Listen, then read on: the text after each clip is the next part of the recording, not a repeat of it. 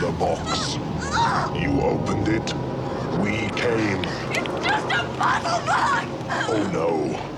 It is a means to summon us. Who are you? Explorers in the further regions of experience. Demons to some. Angels to others. It was a mistake! I didn't, I didn't mean to open it! It was a mistake! You can... Ah! Go to hell! We You solved the box. We came. Now you must come with us. Taste our pleasures.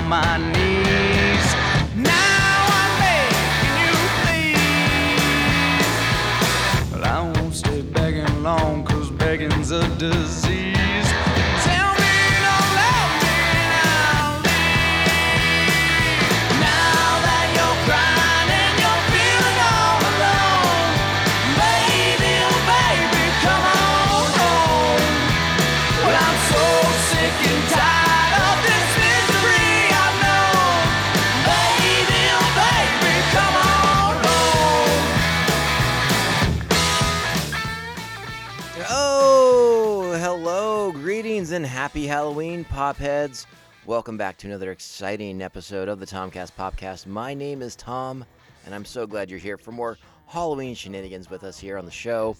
Again, our format has been changed a lot in the course of 2022, but we still do uh, uh, our traditions. And Halloween is a big tradition here on the podcast, so we're so glad you're here for this exciting conversation. we are still doing social media. We are at Tomcast Popcast on Twitter and Instagram. You can email the show, tomcastpopcast at gmail.com. I'd love to hear from everybody out there in the world. Share your thoughts, share your feelings, share your hopes and dreams, because uh, those are fun to talk about too.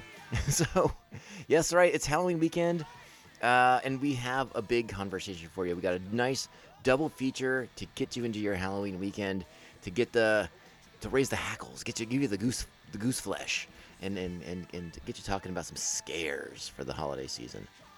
Now we are here to talk about Hellraiser one, the uh, what was this like 1987? I think this one came out. The first one came out. Uh, written directed by Clive Barker, starring Andrew Robinson, Clare Higgins, Ashley Lawrence, Sean Chapman. Uh, it's it's a it's a classic. I don't know what else to tell you. It's it's a freaking classic. This is a great film. I enjoyed this very very much. I think you'll have a good time watching it. Uh, it's a fun conversation that, that my brother and I get into, uh, and so I think you'll really. This this is a layered movie. There's a lot of things going on here, and I had a great time talking about all of them. Uh, and then the other half of the double feature is Hellbound Hellraiser 2, the sequel, the inevitable sequel. Uh, this directed by Tony Randall, but not that Tony Randall, uh, and written by uh, I think Peter Atkins gets the screenplay credit on this one. Uh, you know, with a based on by Clive Bar from Clive Barker. In this case, sort of uh, an expanding of the Hellraiser universe in that sequel. And and I remember having much fonder memories of Hellbound Hellraiser 2 than than uh, than I did on this rewatch. It's been, it's been several years since I watched Hellraiser 2, and I sort of had forgotten uh, that it's a bit more. And my brother points it out in the conversation that it is a bit more sort of a, a sort of a fantasy exploration of uh, the Cenobites and their their realm and things like that. It's not so much about the horror and the blood and all the stuff in there, and, and, and it's uh, it's it's a um, I'd say stripped down because you knowing the Cenobites and their their tendency for ripping flesh, uh, because it's it's not quite as complex, not quite as layered as the first film. But it was it was a blast to sit down and talk about these movies in depth with our very own hor- horror meister, the master of mayhem himself, my brother Mark. So I want you to to prepare, prepare yourself. It's a crazy good conversation, uh, especially if you're a fan of these movies. I th- I think we bring a lot to the table here uh, to maybe get you to re-examine some things, maybe maybe present a couple of ideas that you hadn't thought about before, or you'll just disagree and think that we are completely off our rockers. That is a possibility too, but that's what this show's for. so I want you guys to get ready for the conversation. Uh, it's a lot of fun. So you do do what you got to do, which usually means sitting down, buckling up, holding onto your butts, and buckling up again. So here we go. It's time to tear your flesh and your soul apart. Please, go, go away leave me alone. Oh, no tears, please. It's a waste of good suffering. All right, joining us for this very special late night episode of the Tomcast Podcast for Halloween, we had to bring in the master of podcast horror. that would be my brother Mark. How are you doing, sir? I'm good. How are you? it's nice to see you. Your video feed's working. It's been out uh, more often than not in our recent conversations. yeah. Ominous that I can see you now as Halloween approaches. Appropriate. Appropriate slash terrifying. Oh, okay. So, Uh, you know, once again, we're back for for some Halloween spooktacular fun, and you know, you kind of threw the gauntlet down. You were like, "Hey, man, let's stop pussyfooting around with Halloween and do some legit fucking horror movies." And you're not wrong.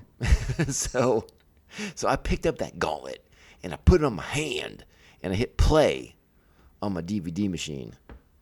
I don't just go with it, Mark. Just roll with it, all right? Ex- Accept the metaphor. Okay. Uh, so we went back and forth about a million different movies, and ultimately we, we landed on Hellraiser one and two. Uh, and and I think it's fair to say these are pretty pretty solid staples of the genre, particularly coming out of like the late '80s into the '90s. Would you yeah. agree? For, yeah, for sure. Yeah, it, it's but they're also a very different. Particularly, the original vision of Hellraiser is, is is like vastly different from what we came to know from like the slasher genre, right? You know, you got your Freddy's, your Jasons, your Michael Myers, you know, the, the sort of icons of the genre, and then uh, then you get Pinhead, and again, Pinhead equally iconic, but that guy's jam is completely different than than Freddy, Jason, and Michael. You know, Yeah. More, yeah, more or less. uh, so I had a really good time revisiting the first one in particular. My my my recollections and and correct me if I if I've forgotten anything or if I'm getting it twisted, but you and I came into Hellraiser uh, young-ish, but watching these on VHS. Yeah. These these were video store rentals, like us exploring the genre, wanting to get familiar with Clive Barker. We've been hearing about Clive Barker stuff and how it was like, you know, kind of out there horror stuff. Well, I think it was more you had been hearing that because you were like, "Hey, let's get this," and I remember just being like, "Okay," Okay, I mean, and yeah, then and then and then we we watched it. Like I had no idea what it was. I just knew like the cover was kind of cool with the guy with the pins in his head. right, right, right. And it, it I, I think the first Hellraiser. Let, let, I think we should focus on the first Hellraiser for right now. Um, Yeah, that is a movie. it is that- a movie. that that uh, for uh, I'm trying to think when we actually saw it. I, I think we were like right on the cusp of being teenagers, so kind of like slightly preteen, maybe early teens. There's a lot of that movie that was like over my head, and I didn't realize it at the time. Oh yeah, for sure. like this is rewatching this movie again, and it's, it's been a hot minute since I since I watched the first Hellraiser. Uh, there are layers upon layers and subtext and and uh, I like things I did not pick up on on the first viewing. Right. I mean, when was the last time you watched it? I, I would say it's probably been at least ten years, possibly fifteen. Okay, but you didn't pick up on those things then. Um, not in this in the in the sense of for like for a conversation like this. You know, Okay. you're sort of watching it and like and like yeah, you're pushing it on a different level because you're you know you're an adult and you understand these things. But you know, preparing for a podcast uh, when you are actually kind of more focused on all the levels. you, Okay, know, you know- we we texted about this. I'm curious to hear about these levels. Um, you know, because I, you're right that that it's it's layered, but I'm also kind of wondering if there's something that you notice that I haven't thought of or considered before. Yeah, I- it, it, I mean, the first Hellraiser in particular, it's it's I don't want to I don't want to call it the, like the thinky man slasher picture, but uh, again, it's not the run of the mill. You know, it is not. Let's go to a scary cabin in the woods. It's not. Hey, this dead guy's kind of get vengeance on us in our nightmares. You know, it's not. You know, killer from long ago comes back to haunt his old hometown. You know, it, it's it's a very unique picture in, in many many senses. I think. I, I mean, you Yeah. have the the depth of knowledge for horror. Well, I agree. I, I just I think it's a mistake to characterize it as a slasher. I don't I don't think it fits into that subgenre. I think it is its own thing. No, I, I and actually I'm glad you brought that up because I, I, I don't consider it, but it's sort of it. You know, the horror genre uh, characters, iconic characters, sort of get lumped in together, right? You know, so so like Pinhead's in the category with Jason and Freddy and Michael Myers, but Hellraiser is very much body horror. Right. And I I, I would say though that I think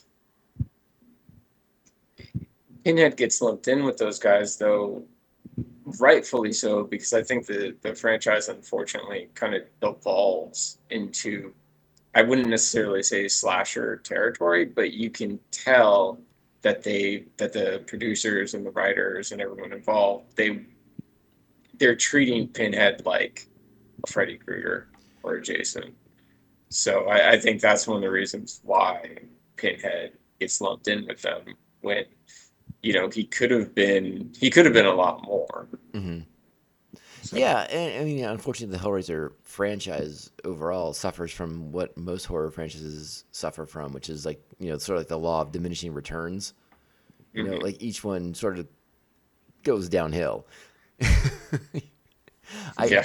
I, you know, if I, I going sort of, sort of exploring the the Hellraiser franchise, I was sort of shocked when I realized just how many movies they had made after I sort of fell off because I, I remember watching like four and five and being like, all right, cool. And then like I sort of faded into oblivion with it, and you know they became all like straight to DVD kind of movies, and I had no idea they were still cranking them out. I had no clue.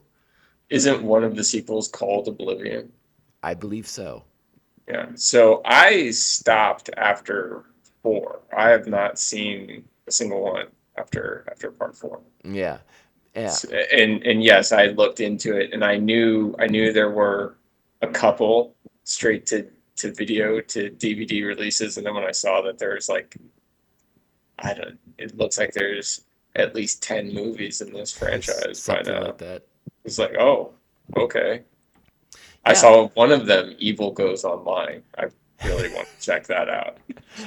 I mean, I, I I admit to having a curiosity because uh, I I do like the basis of the franchise, but like I said, uh, you, you know, you kind of know each one you're gonna watch is is gonna be less good than the one before it, and and they had them all. They weren't easy to find streaming wise. Like a lot of them, basically after two, you have to get like a seven day trial for Cinemax. Which I knew I'd forget to turn off, and then I'm gonna get stuck with paying ten bucks for Cinemax, which I don't want to do. So I, I sort of refused to go down that road. Yeah. and you know, yeah, you can rent them, but I, I was like, I don't know if like three, four bucks is worth it. but but again, focusing on on the first one, and you know, I, I sort of mentioned a minute ago, you know, how Hellraiser is sort of lumped in with slashers because of Pinhead, but it's very much body horror, which is a subgenre of horror that I am immensely uncomfortable with. Th- that is like the cringy subgenre of horror that I'm I'm like often wincing and squirming on the couch. Where I'm just like, oh, I don't like the look at that. You know, like the tearing of skin and like the just this. Uh, I can't even. I don't even have the right word right now. But just it's ugh, things coming out of people's body cavities. I mean, it's just it's almost it's it's one of those things that's insanely uncomfortable for me. Which again is the purpose of the genre. Right. But the first Hellraiser in particular, um, um, really, really lives in the, in that comfort zone of, of body horror. Yeah, for sure. So, so talk to me about the, about the plot. Can you kind of like lay out the plot of the first Hellraiser for our wonderful audience? Oh wow. Okay. Um, Yeah, put it on Freshly for us. Like, like be succinct. I'm, succinct is not my strong suit. No, that's why I said. Um, That's why I said it. Thank you. Okay. Well, so there's a box. There's a puzzle box called the Lament Configuration, and it opens doorways uh, to, or like it's really just one doorway, isn't it? Mm. Um, anyways, so this guy Frank, he's playing with this box, and these demons come and they they kill him, and uh, and they they kill they kill him in his childhood home. And then shortly after that, his uh, brother and wife, Larry and Julia, move into the house, and they they started living in the house, and then Larry uh, bleeds on the attic floor where Frank died, and Frank starts coming back to life, but he needs human human victims to uh, to regain all of his muscle mass and his skin, and he is uh, he's employed Larry's wife Julia to to help in it help His- him his in this lover. because yes, Julia Julia is his former lover, and yeah, she starts bringing strange men to the house and murdering them so Frank can devour them, and then Larry's daughter from a previous marriage, Kirsty, discovers what's going on. She stumbles upon the lament configuration, accidentally summons the Cenobites, which are the demons that come out of these doorways that the box opens, and the rest is history. it it sure is. I hope that was clear enough. Yeah, I th- I think so. Uh, let me let me ask you this question again, as, as sort of like our go-to horror guy. Um, and again, I, I feel like Hellraiser was our first taste of the world of Clive Barker, of the mind of Clive Barker. Uh, I'm have, you have. you spent much time acclimating yourself to kind of his work, like you know, whether it's in other films or uh, his his novels and short stories? Um, yeah, so I've, I've, I've read The Hellbound Heart, which Hellraiser is based on, Mhm. and um, I've read the, his Books of Blood, which is a collection of his short stories. Um, both very good. Really enjoyed both. I I've watched other Clive Barker movies. I, I don't remember if he directed them all or if they were just adaptations of his work, but I remember trying to like Lord of Illusions multiple times and I could just never get into it. Um, you gave me uh, the Midnight Meat Train DVD one year. Um, Sure did. I enjoyed it. It's fun. You know, it's it's not good, but I, I liked it. Um, I have and a- the short story it's based on is good. I have a, I have a I have a super soft spot for for Nightbreed. Oh, that's right. He did do Nightbreed. Yeah, I have a soft spot for that too. I don't think it's very good, but I do No, enjoy But it. there's something about it that I just find insanely enjoyable. I don't I can't even put it into You know- words why I like it so much.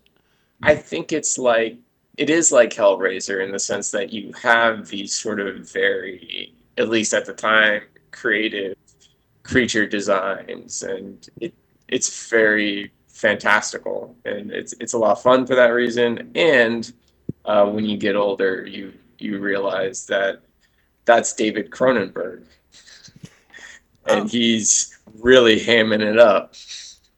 Oh, in in in Nightbreed, yes, yes, Yeah. yeah, I totally understand. I, I it took me a second to get there. I was like, oh yeah, you're right, Cronenberg's in that.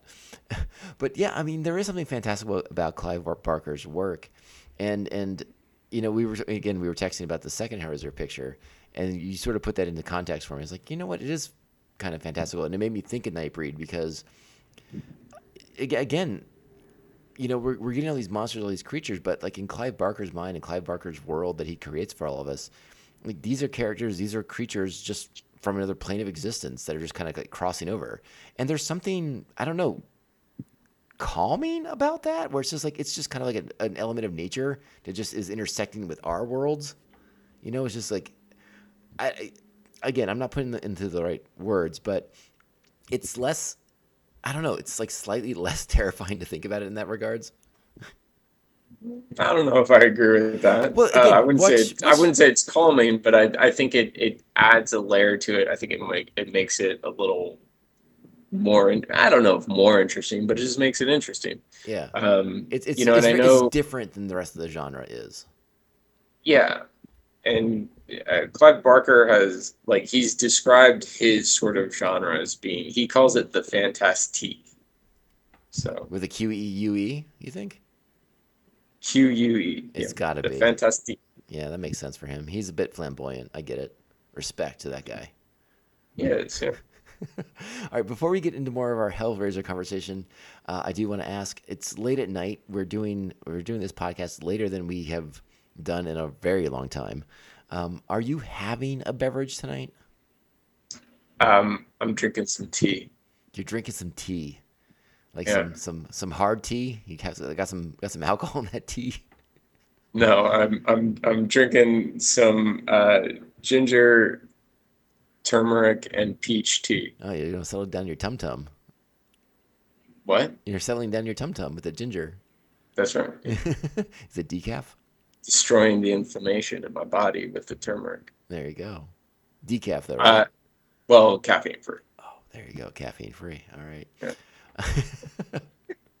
well, since again it's it's late at night for us, it's it's well after nine, almost ten o'clock for us. Uh, so so beer didn't sound appetizing. So I'm actually hitting a little Scotchy Scotch tonight. Got a, got a little uh, Glendronach, twelve year aged in uh, some sherry barrels. What is it? Glendronach. Glentronic. I'll send you a picture of it. All right. Yeah, it's aged in uh, in uh, sherry barrels from Spain. Sounds. I mean, sounds good. I like. Yeah. Yeah, don't. I'll I'll have a glass or two of this, and then uh, I gotta, I gotta, I got a little hard seltzer action lined up for after this to wash it all down. Oh my God. Jesus. Like I said, it's late at night. You gotta, do- you gotta do certain things to make sure you go sleep. Oh, sleep okay. I don't think you should need alcohol to go to bed. I don't need alcohol to go to bed, but I don't need beer to go to bed either. You don't want to go to bed with that full gut. Okay. Yeah, you know, beer very filling. Lots of carbs. Yeah. All right, so let's talk about Hellraiser. What do you say? Okay. Yeah. So let's talk about um, not really our main character per se, but let's talk about Frank. Frank is overtly sexual. he's Yeah. you know when we meet Frank, he's in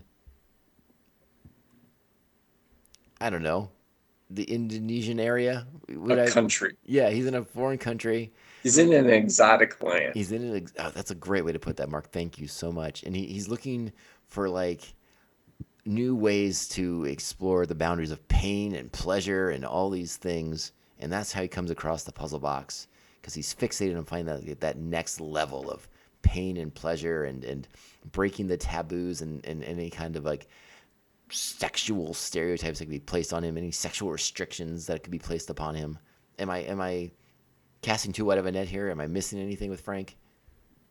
No, I don't think so. I mean, he the, is it is it all sexual though, I, or is it just he's just looking to push the boundaries pleasure and pain? all of it. It's all of it. And I mean, Yeah. by by societal standards, uh, he is a sexual deviant. Let's let's be honest. Yeah. By society standards, not by your By standards. Your s- your standards. standards are different. You're you're way beyond Frank. You're into seems- crazy shit. He's pretty vanilla. That's right. That's right. Mark Mark is the rocky road to Frank's vanilla. you heard it here first, her first, folks. Check out his Tinder profile. It's terrifying. he's not only going to swallow your soul; he's going to swallow some other things too. Maybe. I guess swallow your soul's Evil Dead. This is tear your soul apart. Yeah. I All guess they're not into the soul swallowing. All right, whatever. But that's why would they limit themselves like that? Right. So we, we find Frank, and very quickly into this movie, he's with the puzzle box. He's got his candles around him. He's doing his sort of seancey kind of ritualistic thing, and then just hooks out of the darkness into his Right. flesh, just tearing the flesh apart. Yep. And that's all we kind of know until his brother and his Well, we get a we get a glimpse of the Cenobites. a glimpse, a glimpse, a tease, if you will. Yeah. Because like the Cenobites don't feature prominently in this until like what? No. third, third act. Uh, is that third act? Like third act, end of the second the act. second act, yeah, I could see that too. All right. So what's his brother's name? I can't remember. Larry. There, Larry. Larry, played by Andrew Robinson. played by Andrew Robinson, the great Andrew Robinson. Garak from Deep Space Nine. Yes. But in Mark's mind, I think you more closely associated him with, with another character. Um, the killer from uh, the, the Dirty Harry, The original Dirty Harry killer, the one who was like sort of like the um, based on Zodiac. base on the Zodiac killer, exactly. He's He's great in that movie. He's He's, so good in that movie. he's phenomenal, and he's great in this too. And Yeah. so we have Frank, who's like super alpha male, dominant, sexually dominant kind of guy, right? Ba- it's, Yes. it's fair to say that Larry's like the passive bitch guy, right? Oh, for sure. Oh, for sure. Because again, we're we're, He- we're playing into He's a that s- doormat. Yeah, we're playing into that sexuality thing. He's like super passive, doormatty kind of guy. He gets a cut and he was he's gonna pass out and faint and you know he's bleeding Right. all over the place. And he's like, "Oh, I'm gonna throw up."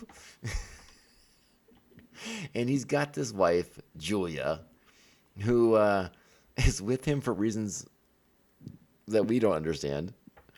But she's uh, attracted to Frank. We find out they've had a, a history, a relationship. Uh, she loves the deep dickin that Frank gives her. you know, She does. it's all about going to Bone Town with Frank. yes. And again, for mul- We don't- for, for multiple and- reasons though. We, we, you know, it could just be the you know a lot of it could just be the excitement of the forbidden, the taboo of it all. Like there's again, there's a lot of elements to this other than just like the raw sexuality between those two characters. I'm sorry, you cut out there. Um, uh, I was saying it, it- there's a lot of layers between you know the the, the forbiddenness of, of breaking your wedding vows. There, there's more than just the the sort of sexual tension between two characters. Um, you know, it's again like you said, it's, it's Frank's about pushing boundaries and societal boundaries. Uh, you know, what's more sacred than breaking having someone break their wedding vows to be with you, right? In that sense, but that's not enough for Frank. Frank wants more. But for Julia, Julia can't get enough of this dude. Julia's all about the Frank. right. So, as we sort of explore that history that she, that secret history that she has with Frank, and we find out that Larry's just a bitch. it's super passive, super aggressive, not aggressive, super just blah It's blah. passive. Yeah, and and Julie just has like no respect for that dude, right? Like sh- she just, again, I'm not even sure why she's in this marriage. Like it just seems like awful.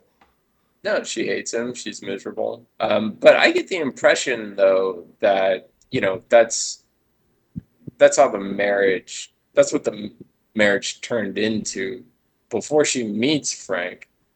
Or I mean, we really don't see her before she meets Frank, you know, but we see her when she meets Frank, and she actually seems happy and genuinely excited to be getting married. But Frank comes along and he just kind of like spoils all of that. Because he's just like raw sexual energy, right? Yes. He he is the forbidden. He is he is all these things that Larry is not. She finds that exciting, alluring, Yeah. and she gets addicted to the Frank, Yes. aka the Dick. Sure. Don't be shy, Mark. It's fine. Three people are gonna listen to this podcast. It's okay. Don't worry. No one's gonna care.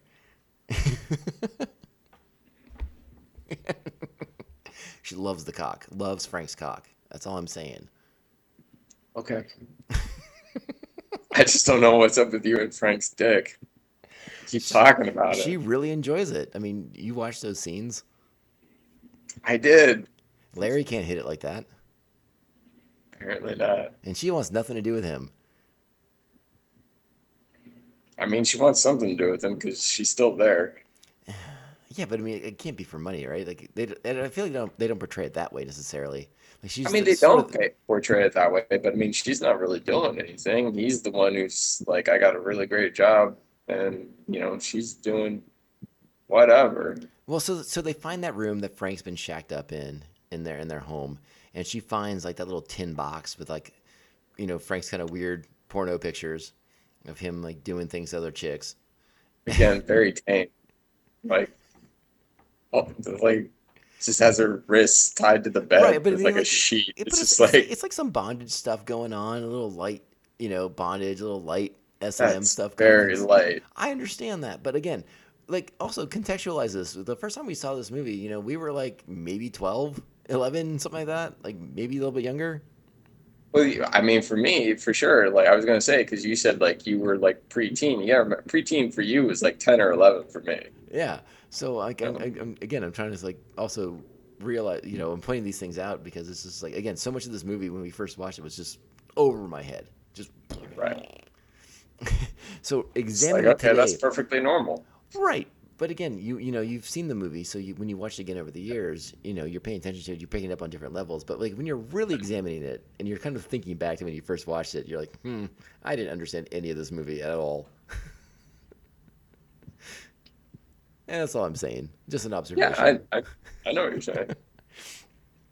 So, anywho, because Frank has been killed in a real realistic manner by the Cenobites in this cube, there's his death sort of leaves uh, of some residue behind in the floorboards. You know, there's material, physical material that can be reanimated by by by blood. And and so when Larry uh, uh, is very awkwardly moving a mattress up the stairs and he rips his hand open and just gushes all over the floorboards. Uh, uh, Frank spawns and respawns from the depths of quote unquote hell, which Yes. is actually really just like sort of like an adjacent pain and pleasure dimension. But whatever, we'll talk about that later. talk to me about like that that sequence with Frank coming coming out of the floorboards. Again, it's 1987. You know the the this movie was tight. I thought it looked pretty cool. I, it's awesome. I th- I think yeah, I, those special effects I think are right up there with uh, John Carpenter's The Thing, and in fact I think they were very much inspired by that. I, I Uh, think so too. Yeah. You know, uh, no, I I I I think it's great. I love watching watching that that sequence. Really good, old school. Uh, some I I don't know if stop motion animation. It's not stop motion, but it's you know it's all it's all puppetry Right. and uh, right. Practical effects. practical effects like sped up camera work. Mhm. Yeah. I really liked it. I thought I, again, I it, it was a sequence I actually watched a couple a couple times over again because I was sort of impressed by it with, you know, the the again knowing sort of like the budgetary restrictions on the on the picture. Again, Clive Barker directed this, and Yeah. you know I I believe it's his first time really directing anything, It is. especially if something something of substance of of, of this level, uh, and and I I really like that sequence where he pops out, and again you get a different actor playing like sort of skeletal Frank, um, but I sort of like that whole process of, of, of Frank sort of evolving as he's returning, right? As he's kind of growing Yeah. more layers, you know, he's sort of. I don't even know what you would call that lair that he first is when when Julia finds him the first time. But again, you know, as he's as she's killing for him and he's consuming these people, you know, getting those muscular layers, like the, the nerves and all, all the different things. I love the way they process that, the way that that develops throughout the picture. Yeah. It looks really cool. I think it's a cool effect. I don't know, why- and a carryover from from the first film to the second film is is these guys love putting suits on and just having like bloody suits to wear. like, Yes. like really, you had to put on a white shirt? All right. Yeah. yeah, for sure. just saturate that son of a bitch. All right, cool, cool, cool. Yeah. So as you said, like once Frank sort of rises, resurrects himself, he he he he, he gets Julia back on his side because again, she's just drawn to this guy. So the Yes. idea that he's back and she can, he can be back in her life, like she's willing to do anything for him. Uh, it's and it, it, it's it to me it sort of spoke of of again a level of dominance that he has over Julia in, in a, Right. sort of sexual manner. So again, kind of keeping with this movie being like way more sexual than I remember it being. But again, being actually look in in hindsight, looking back, at me like, oh, this is very on brand for Clive Barker because Clive Barker is a very sexualized dude. Yes. yeah, please, please don't nod. Say I- words. Yeah, well, no, I'm just saying, you know, I've only, I've consumed very little of his work. He's he's written many books, so I I don't know if that's everything that that he's done, but of the work that I've seen, yes. Yeah, and I, I you- mm, not to speculate too much, but I, you know, obviously, I think I think Clive puts a little bit of his sexuality in, into these books too. As, as um, I think by the '80s, I don't know if he was out and proud homosexual, but I mean, you know, he was at least the quieter about it than he is nowadays. And so I think I think that's kind of charges a lot of his work from the '80s into the early '90s. Sure. So sexuality, I think, is, is always going to be an element in some of his early work, in particular, when he was sort of trying to put that stuff out there for the world to consume. But that's just me kind of looking back at things and seeing it from a different perspective. Right. But getting back to the movie, so now Julia's killing for Frank, and I don't know. I, I, and again, again, there's there's sort of like this element of, of taboo sexualism in the movie, like the idea of like, hey, I I'm picking up this strange woman in a bar and she's luring me back to her house and we're gonna go to Bone Town, but I'm gonna get murdered for this. Like, there's something very on brand with horror about that, right? Like the idea of of, go, of committing a sin and paying the price for it, right? Would you disagree? Yeah, no, I'm, I mean, I, I think that element is definitely there. Um, you know, but kind of like what you were saying before um, about the Frank Julia relationship, him being dominant, her being sub, we see we see that reflected in all of the relationships in this movie Yeah. and so and and it's reflected in even those relationships because the men that she's bringing home at least the at least the one that we really get to see you know he's this kind of you know he just looks like this kind of down on his luck He's a schlub. loser Yeah, character yeah. so she's very um, uh, she very easily manipulates him into coming back with her which obviously bolsters her confidence to continue doing it Yeah, and and I, I think one of the things that I really took note of in this particular go around rewatching the film was was Clare Higgins' performance as Julia. Like she's really really good in this movie. I really like her performance, the way she sort of carries herself, the way she deals with Frank, the way she deals with these guys, the way she's dealing with Larry. Like I think her performance is is kind of awesome and understated at the same time. No i i think she's great in the movie Yeah, she. I. It, it was sort of funny when I when I when I dove into her IMDb page. I was like, oh, she's in like a million things, and I just never really noticed because she's kind of a chameleon actor. You know, she kind of like blends into like whatever role she's in. Uh, she was most recently seen in the Sandman series. She's played. She played Mad Hattie in the in the in the Constantine episode, which I know drove you crazy. But she was the old the crazy old lady outside of the museum. oh okay Yeah, well, the quote unquote crazy old lady, but you know. So I mean, like, he's still a working actor and doing doing big things, and I think she's in a couple of Harry Potter flicks too. Probably small parts, I but I think I remember seeing that.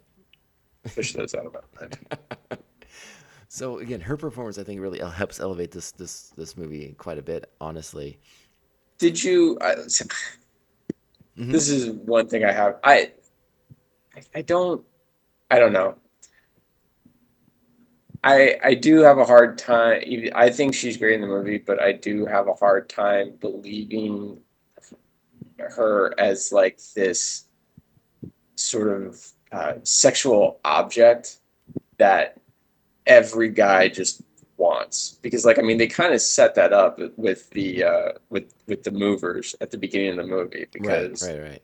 they're both but especially the one are very clearly i don't know if they're hitting on her but they're very clearly interested in her and eyeing her and things like that and I, I don't know i she just didn't she doesn't quite fit the look of that in my opinion I but honestly, I sort of I sort of read it a little bit differently.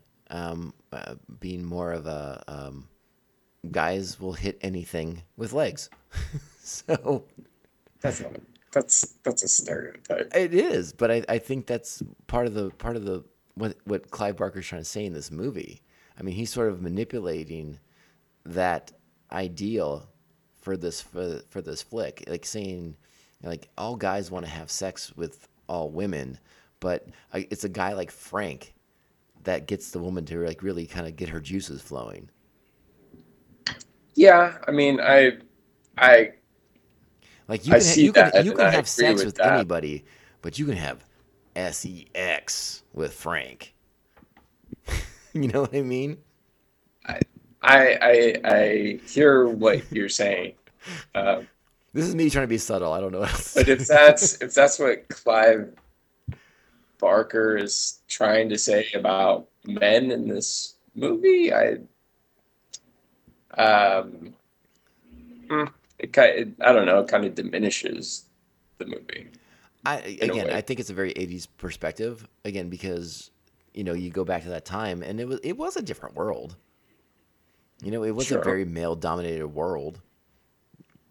So, you know, in a man's eyes, a woman existed for one reason only, and I think they kind of play into that a little bit. You can sh- you can shake your head all you want, but this is a podcast; no one can see you. It's okay. I, I'm just saying, I don't, I, I think, I think you're making very broad generalizations here. Possibly, I'm I'm trying. They are inaccurate. I'm trying to add some some some context to some of the stuff in the movie because, eh, like you said, I but I don't feel like knocking Clare Higgins' sexuality because she's not like some porn star for you. All right, I'm just saying. I'm sorry she's not Jenna Jameson. I don't know what to tell you. I'm asking her to be. I'm just saying. All right, let's move on. let's. I want you to talk to me about Kirsty, Larry's daughter from his previous marriage, uh, who is sort of our our heroine for this picture. Yes.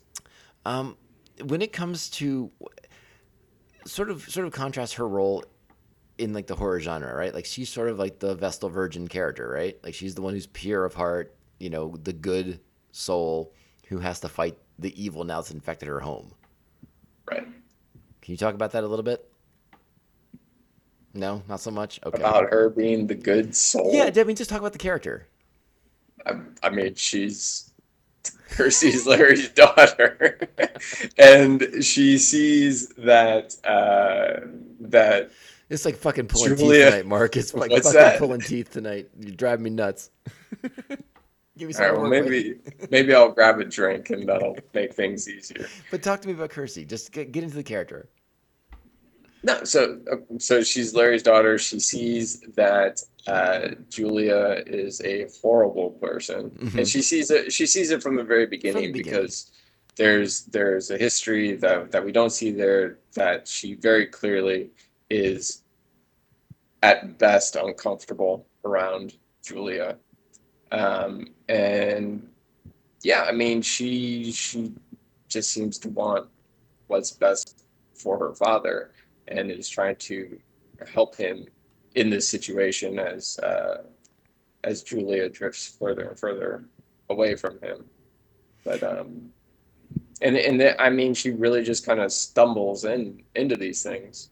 Right. So she has like a completely useless boyfriend, which I actually really like about this movie because it, it kind of puts everything on her, which I totally appreciate.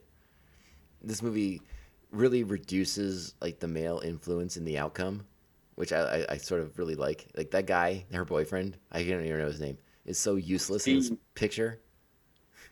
Yeah, I mean, he's kind of a putz. Yeah, total putz. Waste of Is space. he?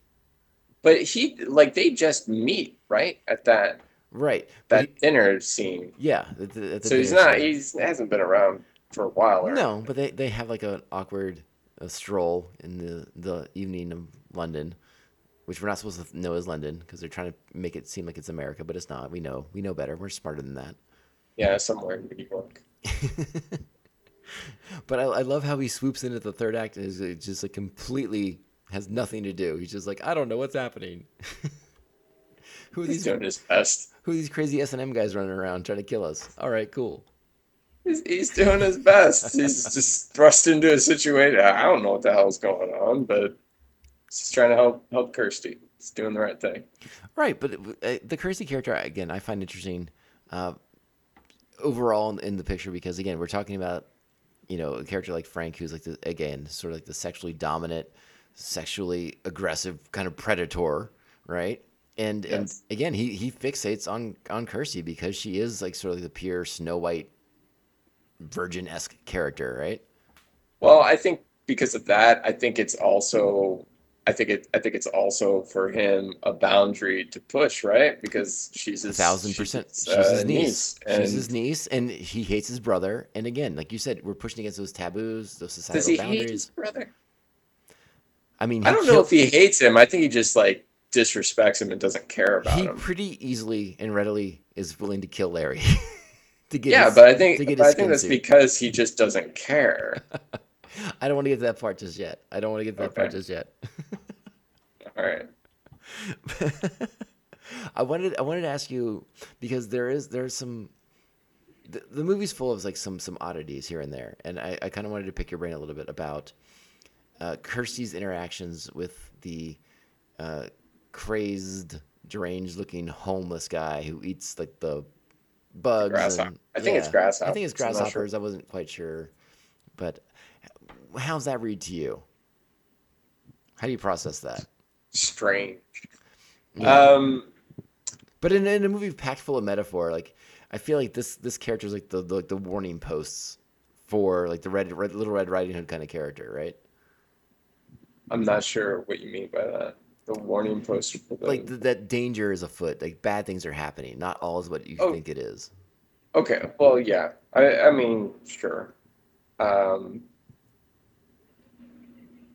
I've always I, I've always wondered about that character and what he's supposed to be, and the best thing I came up with was that he's kind of someone that follows the puzzle box around, and then when it disposes of its user, he makes sure it gets back to wherever it needs to be so other people can find it. That was sort of my read on it too. It could because like all you know, at least in the first two movies, they all kind of end the same way, where they end up on a table in a weird place with a person saying like, "So what's your pleasure?" kind of thing. Well, that's just the first one. That's not in part two. But they begin and end the same in the first one, and I thought the second one did end that way. No, it, it ends with the the pillar of souls coming out of the bed, and you see that guy's face, and he says, "What's your pleasure?" That's what it But- was. That's what it was. Yeah, yeah, Yeah. Okay. yeah, but the box is in the pillar The box is souls. the pillar. Right, right, right. We'll talk about the pillar of souls later. Holy shit. Yeah, let's, let's do that. Yeah, I, I always sort of read that character as like some kind of weird like keeper of the of the puzzle box. Um, so yeah, I think I we're on the same page there. Yeah. But again, yeah, I don't. I don't think that character's in the book. Yeah, I don't know. I mean, Clive put him in the picture, but again, I, I sort of think that character acts as like a road post for for for Kirsty to like kind of be like warning her, like there there are strange things going on. Pay attention around you. Like it, your perceptions may be not what you think they are. Yeah, that's kind of unnecessary though, don't you think? Well, I mean, possibly, but it, again, it's is isn't because it doesn't it doesn't it doesn't really serve the story in any way so you know the story is more driven by her concern for her father and what's going on and you know like that guy has really nothing to do anything with it except for following her and eating bugs Yeah, I don't know. I, I just think it makes her awareness sharper. Like she's paying more attention to like some of these details now all of a sudden, and and paying attention to like what Julia's up to in her free time, luring these dudes to her house, and them not leaving. and again, a good Well, but- sequence, good sequence in the house when when Kirsty goes in there after one of the guys have been killed, and and figuring out you know that there's murder and mayhem afoot, and she's like trying to hide in the house, and like, there are a lot of great sequences in this picture.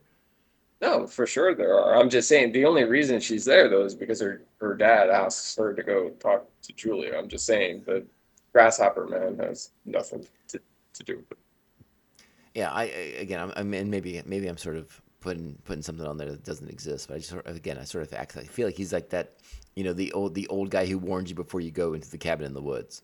Yeah, I think your read on it is right. That's definitely what it is. I just don't think it's necessary in, in the movie, and I, I think it kind of it just sticks out like a sore thumb. It's like this this is nothing. and doesn't need to. Be. Sometimes you got to pad that runtime, Mark. I don't know what to tell you.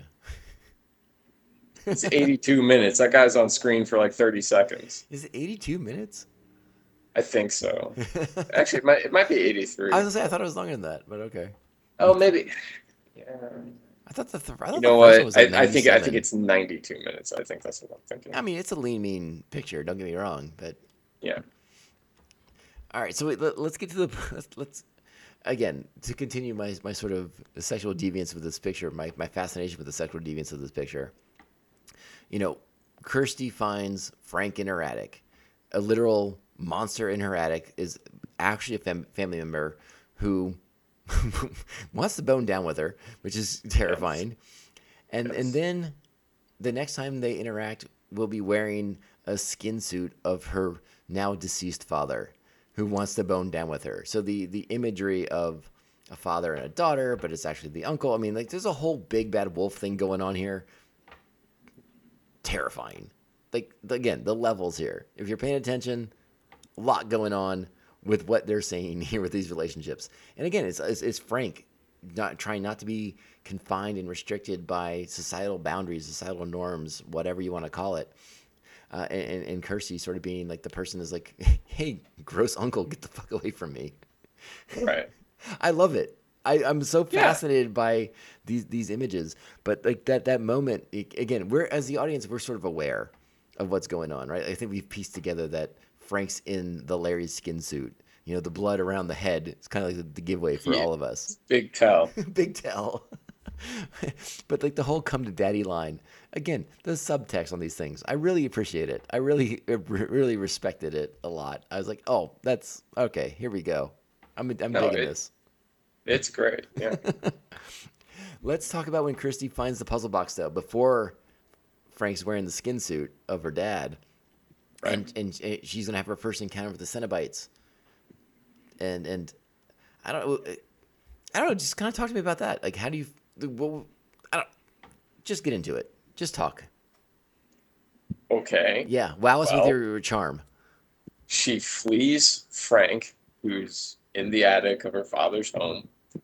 She has the puzzle box. She's running. She passes out, and apparently she gets picked up and taken to some sort of asylum.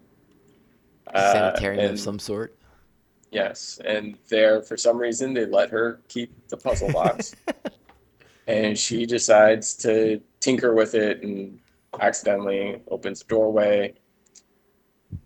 Great sequence where she wanders down that corridor and she encounters a creature. I really like that creature design. I like that whole Yeah. sequence Yeah, where yeah like we first just kind of see the shadow of it and we know it's something but we don't know what it is and it starts chasing after her great little sequence of her trying to get back into uh, into her room before that that doorway closes um, and then that's when the Cenobites that we come to know and love show up and they want to drag her to hell um, but she makes a bargain with him.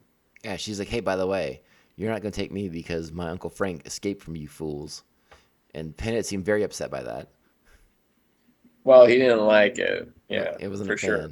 Yeah, so yeah, we meet Pinhead, we meet Chatterer, uh, um, Butterball, and then I forget what they call the female one, or is it just female Cenobite? It's female Cenobite, but on set the name was Deep Throat, Deep Throat. There you go. and they they thought it was too graphic, so they they didn't uh, they didn't use it. But uh, but because of the prosthetics, you only hear dialogue from the female Cenobite and Pinhead. The prosthetics, I guess, were apparently too much for for Butterball and Chatterer to actually be able to communicate with on. Hmm. That's I always that's the story thought that Chatterer, like there was no point in him talking because he was just ch- the Chatterer. No, apparently, to, apparently there was dialogue for all of them, but the prosthetics Okay. involved with Butterball and Chatterer were difficult to work around. Okay. So that's interesting. But I, I, I really do enjoy them first arriving, you know, and, and sort of like the sort of like the simplicity of the whole thing. You know, like you open the box, we came, and uh, now we're going to show you a whole new world of, of pain and pleasure and all these things, all your secret desires. And again, it's it's it's such a it's, it's a shock to the system for for Kirsty again, our, our sort of Vestal Virgin character, to sort of now be tempted by by the seduction of pleasure and and all these these different temptations, right? Like the the allure of all that uh, in a sexual sense. Um, but I also wanted to talk about like there's sort of an addictive quality to the puzzle box because she seems to be getting more and more into it as she sort of figures out the different configurations.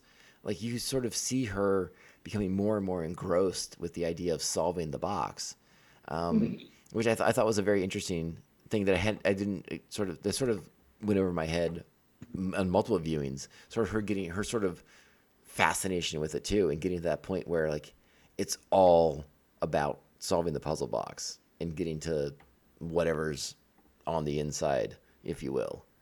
And then finding this, these uh, Cenobites from another, uh, from like a pain dimension. it's that's not quite the reward you're thinking of. That's no Turkish Right. delight, my friend. That's no Turkish delight. Do they put Turkish delight? I have no idea. They could. I have no idea. but yeah, so so now Kirsty's in a position where she has to make a bargain with the Cenobites. Be like, I'm gonna get you Frank if you get if you don't take me to your your pain hell. Right. And and that's where we get the confrontation the the whole julia and and frank as larry and and you know the big confrontation at the house. Like you're again you, you we've we sort of have a haunted house story going on in this picture too. Again it's body horror by and large but you get a little bit of a haunted house story in here. Again monster in the attic but it's your uncle who wants to have sex with you and kill you and wear your skin. It's there's there's so many things going on here and i love it. It's fantastic. I love the third act.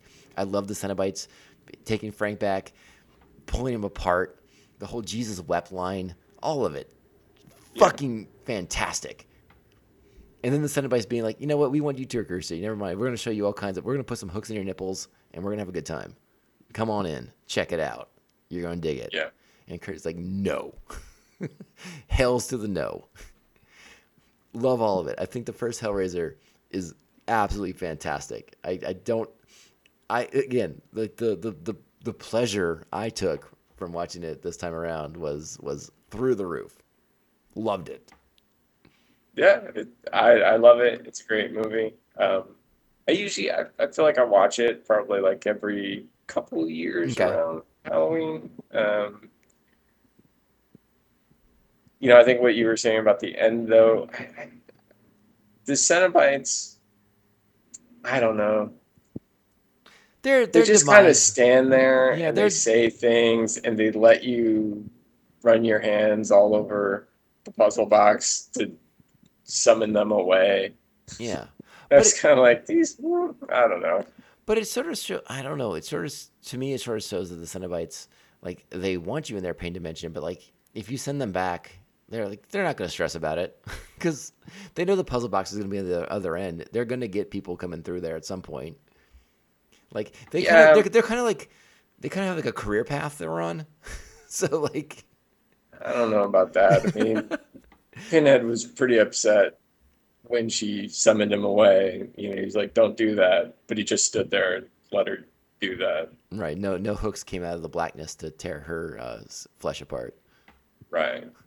But you know, again, at, at ninety something minutes, you got to start wrapping this shit up. You know, things got to happen. Yeah. So she's able to uh, send the Cenobites back, by and large, escape, throws the puzzle box into a fire. The crazy homeless cockroach man comes out, takes the puzzle box, turns into a giant winged demon, and flies away. Because that makes sense. Yep. Because again, the puzzle box has to go back to the start. We have to start all over again. Like it's a new cycle with a new person who wants to pursue their pain and pleasure. Right. And I, I juxtapose how much I really enjoyed watching this movie. Uh, I, I really put that out on Front Street because um, I talked to you again. I talked to you privately about this on a text. It's like my recollections were that as as a younger person, I very much enjoyed Hellraiser 2, possibly more than the first one. The tables have turned, my friend. The tables have turned, and Hellraiser 2 was not the picture I remembered it being. So I really wanted to, to underline, like emphatically, how much Yeah. I enjoyed Hellraiser 1, the OG entry into the world of the Cenobites and everything like that. I really dig this picture. It's a lot. It's a, it's a really good time if you're into that. Yeah. If you can handle the body horror stuff, if you can handle uh, hooks tearing skin apart and and all that goes along with that, then you're in. It's a good time. And again, the layers. The layers. Agreed. Yeah, this is this is a, again, this is a horror picture that has some substance to it, I think. No, for yeah, for sure it does. And that's kind of uncommon. Not not a normal thing necessarily. I don't know if I agree with that. I mean, often, oftentimes, again, in, in- okay, well, maybe it is. Often, the first entry in a horror franchise is pretty solid with the with these things, and then it's again, like I said, it's that diminishing returns we talked about, Right. where everyone just like focuses on the killer part, and they're like, "No, we don't care about the layers. Fuck that." People just want to see dead bodies. Uh, well, yeah. I mean, basically, uh, you know, I mean, it's hard. It's hard to keep these things fresh. Yeah. Well, particularly with Hellraiser, when I think they've, uh, like you were sort of saying at the beginning, uh, it, it strays pretty far from the concept by like the fourth and fifth time around. Like we're all over the place, By the third time. even by the third time, in your opinion. Okay, fair enough. Let's take a quick break. We'll come back and we'll talk about Hellraiser 2. I, I can, I can lead you to him, and you, you can take him back instead of me. Perhaps we prefer you. I want to hear him confess himself. Then, maybe, maybe.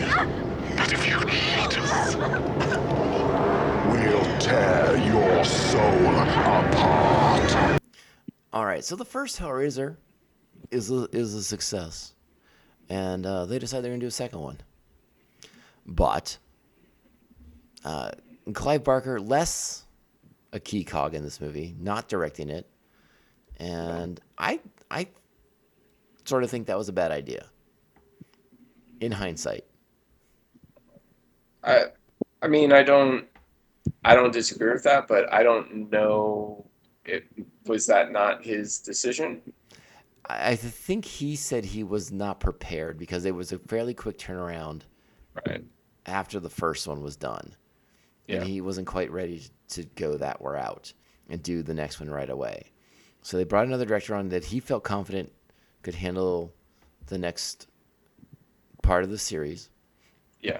Um, and and Hellraiser Two is it, it very much picks up on the elements of the first film, and and Yes. as I told you before, I my recollection from being when we were younger was that I enjoyed Hellraiser Two a lot.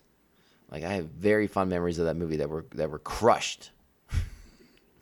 Well, when was the last time you watched it? It had been a long time. It had been a long time since I watched this. I remember getting it. Uh, have a I have a super cool limited edition like tin collector set of of Hellraiser two, uh, because I and I right after I bought that I watched it again and I still liked it and the, but that was probably twenty ish years ago. Okay. Yeah, So- because I, I, I real, I think I realized fairly early on that that one, the original was the best in the series, and that two really doesn't make a lot of sense.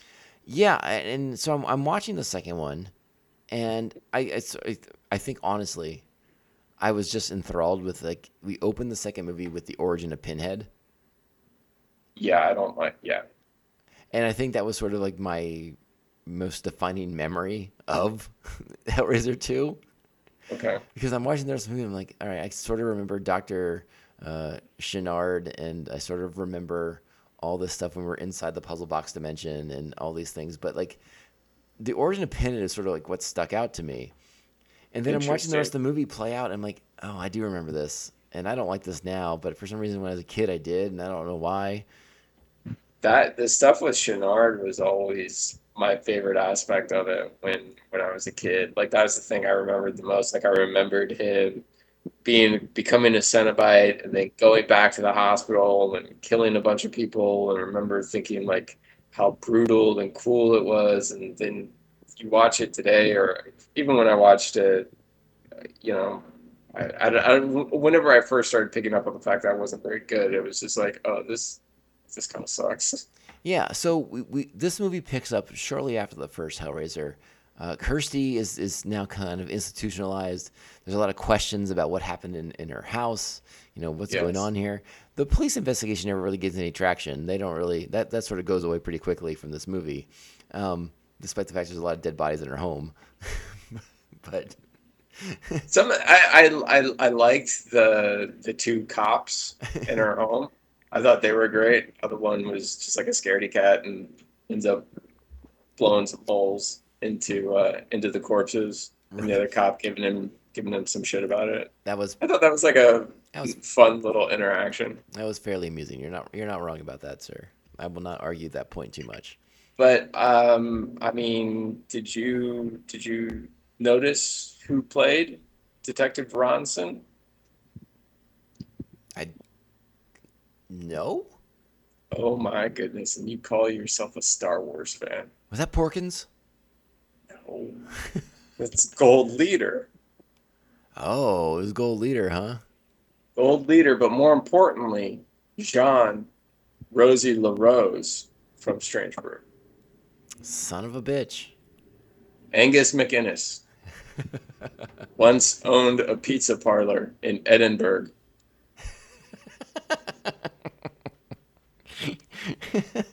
of the three people listening to this podcast, you and I are the only ones who know that reference.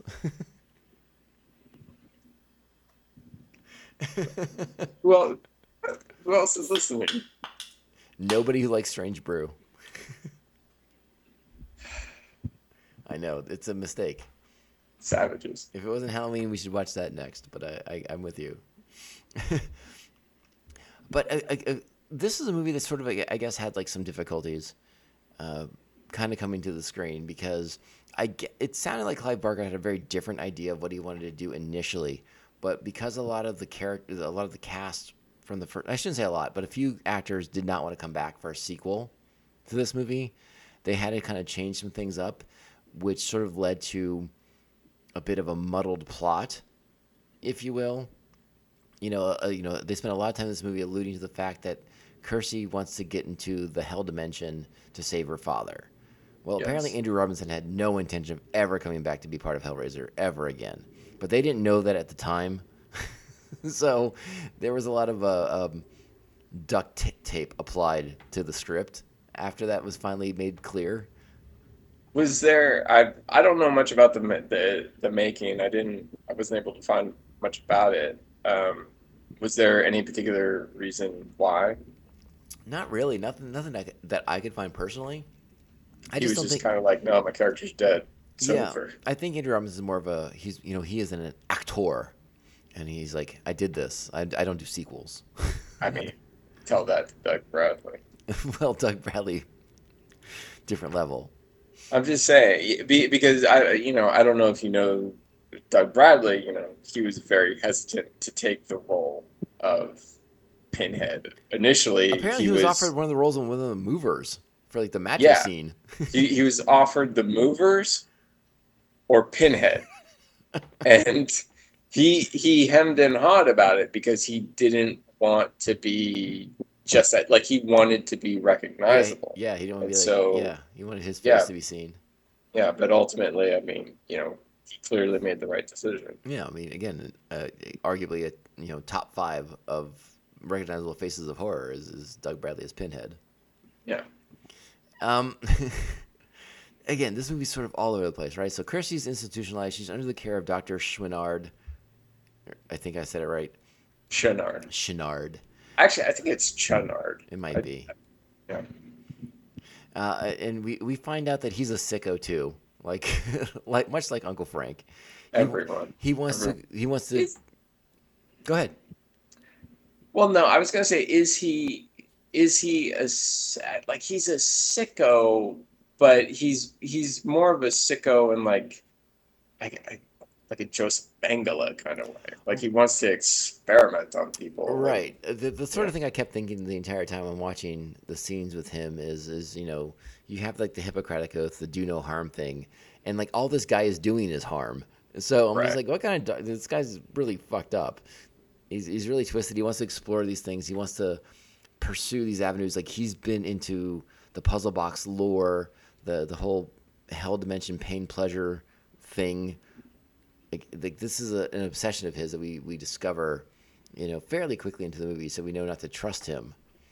Uh, but honestly, I don't find him all that compelling. I see.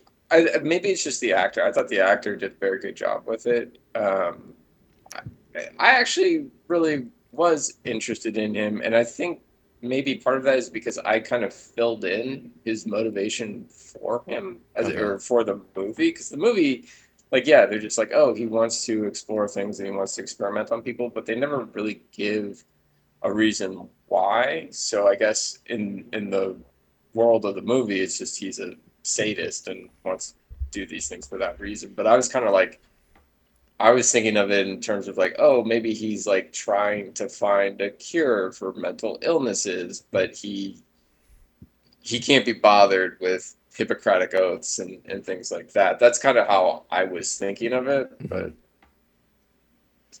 Yeah, uh, for me, the interesting element of this movie is, and again, we, we didn't talk about her demise in the first one, but you know, Julia dies on a Yes. stairwell, but at one point we find her on a bed with hooks in her face and bad things happening to her and she's bleeding out all over his mattress. Well, the bloody Yes. mattress comes into play in the second movie. Right. So I sort of wonder if that was a last minute change in the first movie so they could make the second movie happen. I mean, I don't think they were thinking that far ahead. Well, because like, Frank stabs her on the stairwell and and starts to consume her, and that's the last time we see her is on the stairwell until Kirsty comes into the other room, and then then finds her body with, again on the mattress, a bunch of hooks in her, and the puzzle box in her hands. Yeah. Kind of kind of convenient. Because I, I don't really know how that scene comes together beforehand. Yeah, I, I, I mean, you might be right. I don't know a whole lot about the, the making of either of these films. So, I mean, it could be that there was a reshoot or Yeah. they were thinking ahead of schedule, but I don't. Or the From, Cenobite- from what you've told me, uh, you know, with Clive Barker having different ideas for what he would want a sequel to be. Uh, so I mean, obviously he was thinking of of a sequel. So I I just don't know why that would have been shot at that point in time if they At the very least, it's an awkward cut and, and maybe a missing scene that, like, you know, the, the Cenobites moving her body to do something to her. I don't know. It's it's see. I I interpreted it as Julia Julia wasn't dead when Frank left her, and that she grabbed the box as like a last ditch effort at salvation and opened it, and then the Cenobites got her. That's a perfectly legitimate explanation, and I'm willing to buy it. But it should be filled in, Right. Yeah, but but the, the the the bloody mattress that Julia quote unquote died on is is a key element. Uh, you know, Kirsty wants it burned, uh, but Doctor Channard wants you know again as as a, a, a puzzle box aficionado wants it for his sort of menagerie, his uh, cabinet of curiosities, if you will. Right. Um, and so he he lures some poor hapless movers into his home, and has and then uh, uh, Oh. kills a, a mental patient. Lets a mental patient kill himself, basically. I suppose. Again, like sort of like the one restriction that he has of, of like his is like I won't do harm, but I won't let you not harm yourself. I guess is sort of his his thing. So he gives like a crazy guy who thinks he's got like maggots on him. He's like Batman. It's a bit of a stretch, but I'll, I'll allow it for this conversation. He So yeah, won't kill you, but he doesn't have to save you. he allows this this guy who thinks he has maggots all over his body to have a um, what do you call those that kind of knife like that shaving style knife I think it's just straight like a straight right? razor yeah I think so. gives him a straight razor and this guy just runs it all over his body bleeds all over the place and Julia bursts forth from the mag from the mattress and Yes. That is actually an element of this film that I very much enjoyed. Is is sort of like the role reversal, and now Julia is sort of the one in charge, calling the shots, and sort of being like that alpha personality over Channard, Yes. and and because again, sort of like taunting him, teasing him with all these things that he wants to know, all these things he wants to explore, and her sort of being like the gatekeeper to it. I I agree with you about the you know the the the flipping of the roles from from the first movie. Now she's the one with the power, but I feel like it is so completely ridiculous because she comes out of the bed. And you know at least with with like with her and Frank there was a relationship before. That she comes out of this bed he wraps her in bandages and they just start getting it on and I was like what the fuck? Again things i think things in the in the second movie are, are muddled and a lot of like the, the the sexuality of the first one is is sort of lost in the second one but i think there's sort of a again like they're trying to make like that dominant personality thing happen and they're trying to make it seem like Channard's into it because it's it's unknown and it's new, and so he wants to have these experiences with this half dead person. but again, it, it's it's it's super muddled. It's it's just it's just too ridiculous yeah, it's it's it's let me let me make out with this monster lady Well, and, and again, if anybody, I, my recollection is maybe, maybe you know more than I do, but I feel like in the sort of process of growing skin and things like that, like lips are like the last thing you get. So the idea of them just like making out is super weird too. I mean, I mean they don't they don't ever really cover the whole I know, but again, skin growing thing. I you understand. know, I understand, but it's just I, I sort of remember that from like anatomy, being like that's one of those things you kind of get later on. Can we can we go can, can we go back to, to the first one ju- just for a second here? Yeah, of course. Has it has it because it's always bothered me Mhm. that you know Frank was regrowing himself, um, and then he just ends up wearing skin as a suit, Right.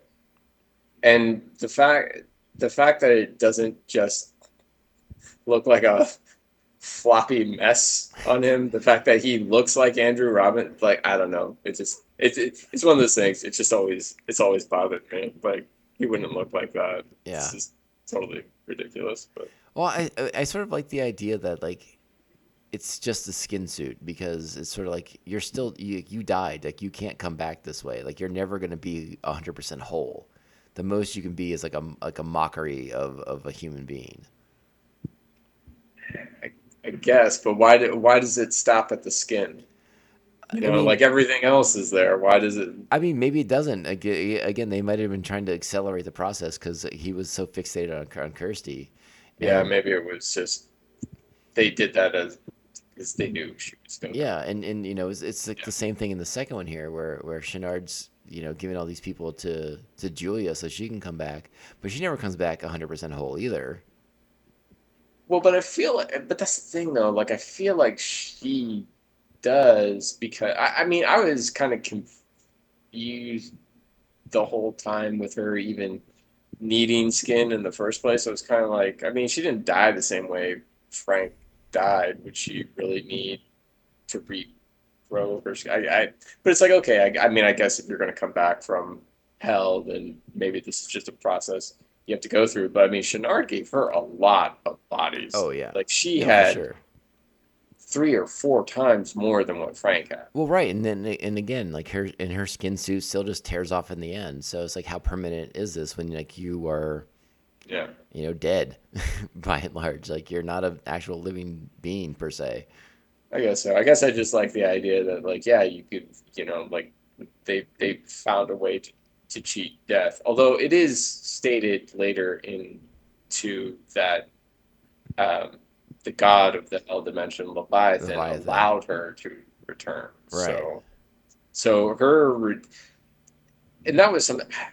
I was kind of like, I hope they're not saying that's what happened with Frank because I like the idea that Frank actually like slipped, that that he was somehow clever enough.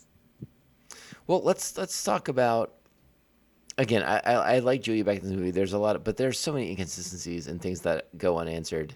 They don't really do a good job of of sort of exploring more fully some of the things they introduced in the first one. They just they just kind of keep the same tropes, like the skin suit stuff. So mm-hmm. again, like you said, I mean, you would think that you know having more victims would make the skin more of a permanent situation, but I, there seems to be some sort of restriction that's not really clarified in any any sense.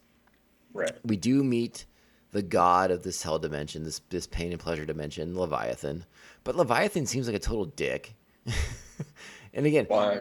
uh, be- all right, so maybe you have an interesting perspective. Maybe you have a little bit more clarity on this, right? So I'm watching the picture, and again, remember, I when I was a kid, I really liked this movie, and I'm I'm having a hard time remembering why. But I'm watching this movie, and Le- like Leviathan brings has Julia bring Channard, Dr. Channard into the hell dimension and and starts to show him all these things and they're exploring all these things and he's getting these answers to like all the mysteries he's wanted to know. And then the ultimate mystery that he wants to know, uh, she shoves him into a box and he's gonna get turned into a Cenobite, right? Right.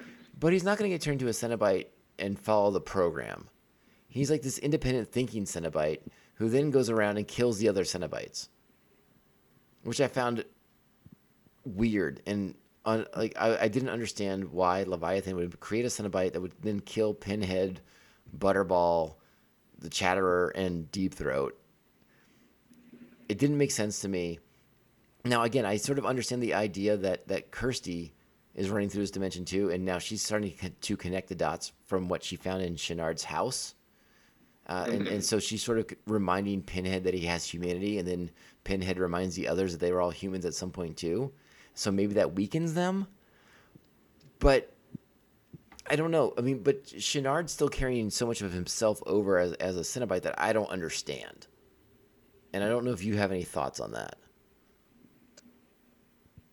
No, I, no. I mean, my only thought on it was um, just that scene where where he fights Pinhead and the other Cenobites, and I just thought all I could think was was like these guys suck. I mean, they don't do anything. They just they just get like fucking killed by by Channard. Like there's no Yeah. battle. There's no fight. Yeah. It's just like pop, pop, pop. Yeah, exactly. I was like, wow, these guys are really lame. And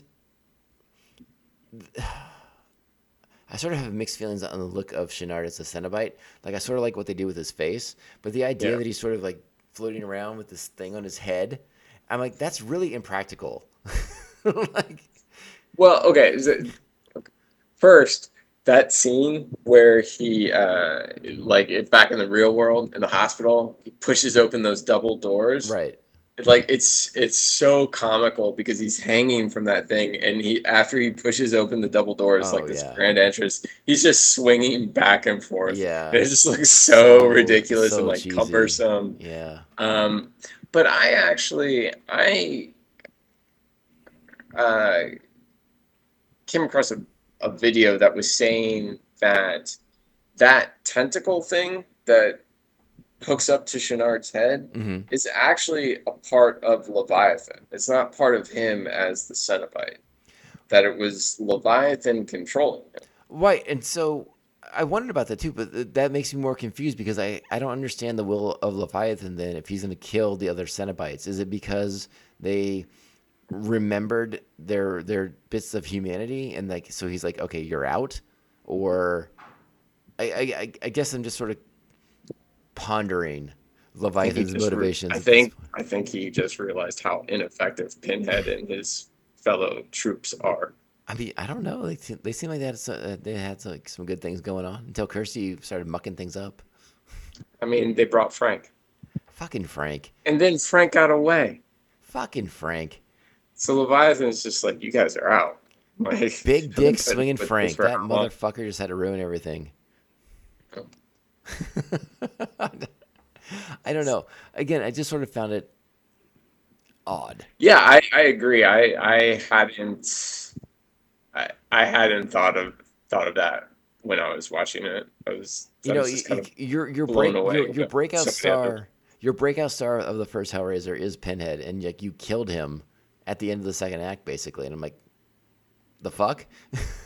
Yeah, I mean, I think like I think it was one. I mean, obviously, it's way too soon to do that, but I thought it was too soon to even really go into his origin. I think so, too. And do those things. I like this is kind of the movie where I, you would think you would want him to kind of shine as the villain, and uh, they didn't do that. No, they disposed of him fairly quickly in, in, in a very inconsequential manner. And I was sort of like let down by that because, again, from sort of a dramatic narrative perspective, I was like, oh, I I really feel like you missed an opportunity here to do something unique and different with these characters. Again, you know, because the Cenobites are kind of going against convention here. You know, they're they're very different characters in a world at the time that these movies were coming out. You know, they're in a very slasher heavy horror world. And again, Right. I, I still say specifically the first Hellraiser, but like you know, body horror still applies to the the the genre, the, the Hellraiser franchise. But they go away from it, and they kind of go into more of the traditional slasher trappings, and I feel like that really limits the Cenobites. Yes. And so, so they're disposing of them. They're, them exploring their humanity is interesting, but not right now. Like it just feels like they did too much too soon. Yeah. Because again, again, I sort of like the idea that you find out that Pinhead's like this guy from World War One, and he has all this trauma from being in the trenches and all these different things. Um, but it's just like it's like no, we're, we're no, we're too we're no, we're too early. This doesn't feel like the right time. Right. And then again, you just throw him away, and you have crazy Dr. Channard, who again still seems like he's fully in control of his human faculties. You know, he's, he's still doing all these like doctor cliche I mean, lines. could. Yeah. Yeah. the doctor is in. I'm like, okay, Pinhead's not like you know doing soldier things. I don't, you know, I don't know what to say. Right. Um, They just wanted to get I every mean, every doctor just- cliche into that movie they could horn in. But I mean, it could just be that Channard was, you know, he was already pretty evil. So I mean, that's fair. That I mean, we not saw- that much different as the Cenobite. we, we saw his secret asylum in the in the basement, and it, right. I, I just feel like the movie's a it's- it's a mix of like missed opportunities and sort of like unfulfilled promise. Yeah. You know, uh, you, you know, Kirsty's a big part of it. We haven't even talked about like the the, the psychic puzzle girl who's in this movie. Brad Pitt. Brad Pitt? You didn't think she looked like Louis from Interview with the Vampire? Holy shit! No, I did not. I like I could not stop thinking about Louis when uh, she was on screen. Oh my god. No, I didn't get. I didn't think about that. But that that's a weird element to this film as well. Uh, I, I, mean, one part that I do like is like they sort of tease like this love interest for for Kirsty again, like this this uh this like protege of Doctor Channard's who gets killed very very quickly, which I found very very amusing. And you know, an early victim of Julia's. Terrible.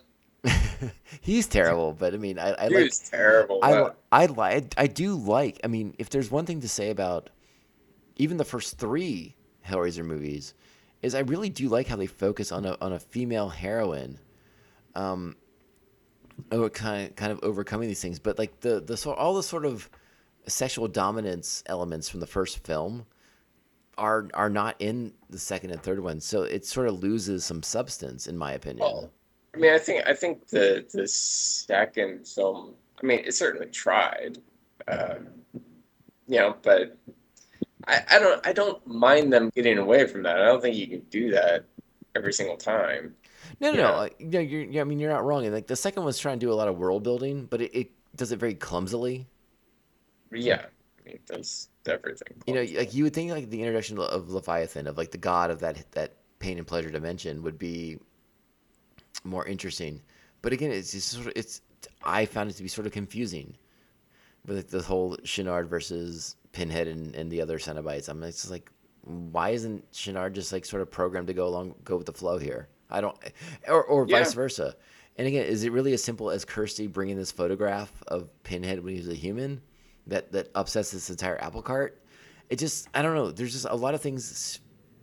I, I don't want to say it feels forced, but it, it kind of feels like there just was like a narrative they wanted to tell, and they were like, "Well, we're just going to connect these dots," Yeah, know, I we'll, we'll skip a few letters to do it, but we'll go from you know A to D. We'll skip C. Who cares? Yeah, I mean, it's pretty weak. it's pretty weak. It's pretty weak. And so we so we end this movie again. Kirsty survives. Uh, Puzzle Box Girl survives. Channard gets punished. Julia gets banished. Uh, uh, uh, it, in a, in a, in a total crazy scene, uh, uh, uh, Kirsty's wearing Julia's skin suit to distract Channard again, who shouldn't have any humanity, but is still obsessed with her. But so I kind of, I kind of, I kind of, I kind of like that. I, I liked the the fake out. I, again, I mean, that's that is one element I remember from liking it as as a younger person, but I, from a narrative sense, I'm just like, how did this all happen? Like what? Like so, Kirsty gets like knocked out, and we don't see her for 20 minutes. I guess she just ran back to like seven No, hallways they, ago. they, they show her run away. She didn't get knocked out. Do they show her run away? I can't remember now. They show her run away.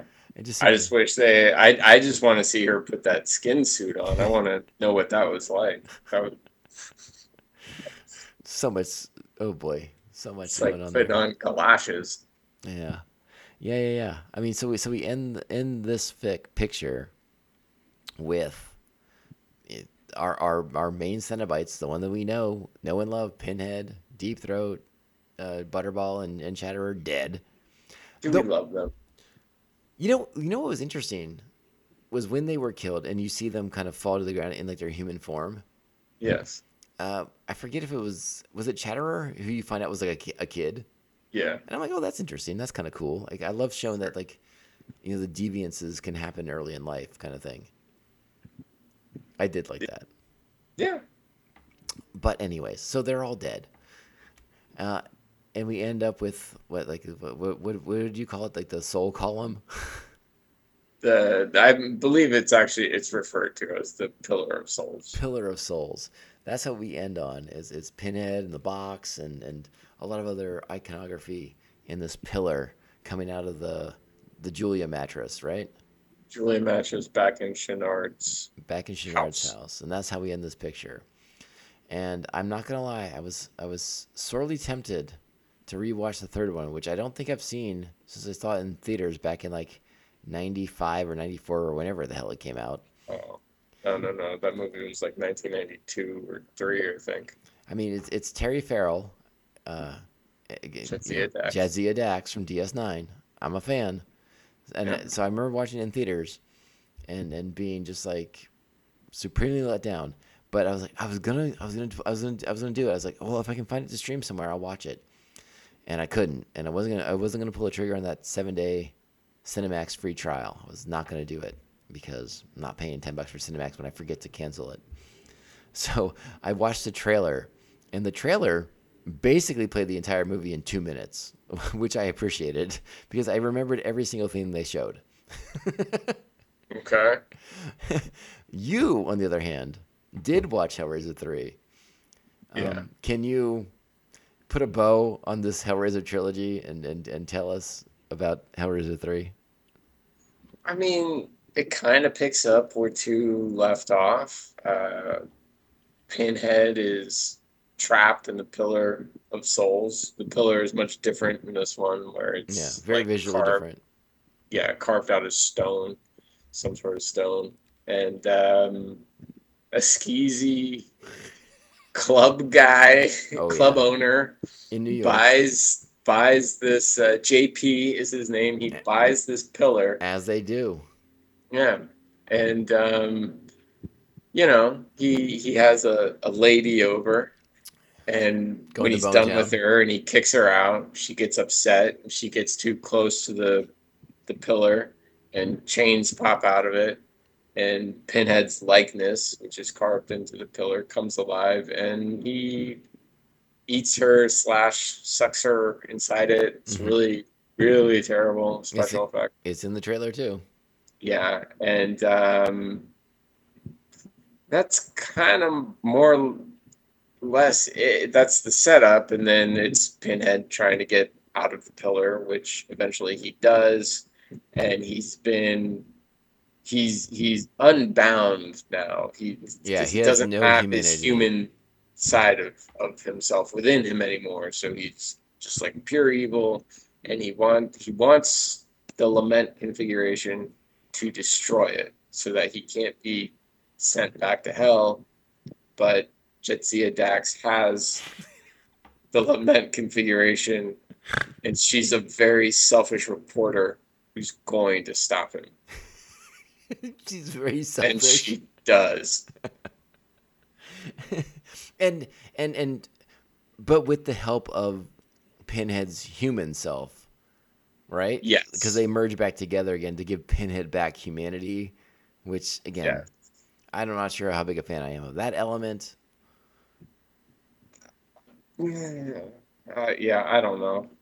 But but again, It- it's all it's, it's just all so poorly like two has interesting ideas and even though i think it it falls on its face it um it it strives to be some it, like it has ambition yeah, you know yeah. part three is like 90s It would- horror schlock.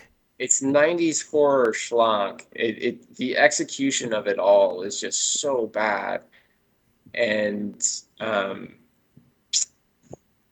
uh, they it, it they they basically turn Pinhead into Freddy Krueger, hmm where he he's quipping He's when got he's one-liners and yeah, yeah, throwing chains at people, and it's just it's really really not good. And the the sad thing was was after watching it, I wanted to watch part four because because I was like, I want to know more about this puzzle box. I know part four. I remember part four from seeing it in theaters that it's all about the origin of that's the box. that's the Bloodlines one, I think. right? Bloodlines, Yeah. which is in space, but it, go, it cuts back and forth in in time, and uh, yeah, I, yeah, uh, this box. I, I feel like the box is a cheap trick. Well, I mean, it, by that point, it's, like a, a MacGuffin, right? Like well, it- it's a MacGuffin, but I, I mean, I mean the box itself and what it does. Mhm. Uh, and they even say it in part three, where it's like they say like the box wants to be opened, and I, in all of the movies and watching the, the less so in the first one, but but in all in all three of the movies that I watched, I just felt like this box doesn't make any sense. It has like four moves and then it just like opens. And you did you don't even really move it. You just kind of rub your fingers on it and it's- i don't know. I like i would like uh a little more and that's why i wanted to watch part four like i i want a little more explanation into how this box works. Well, it, it's sort of so so so so like my takeaway from watching Hellbound Hellraiser 2 and the trailer for Hellraiser 3 Hell on Earth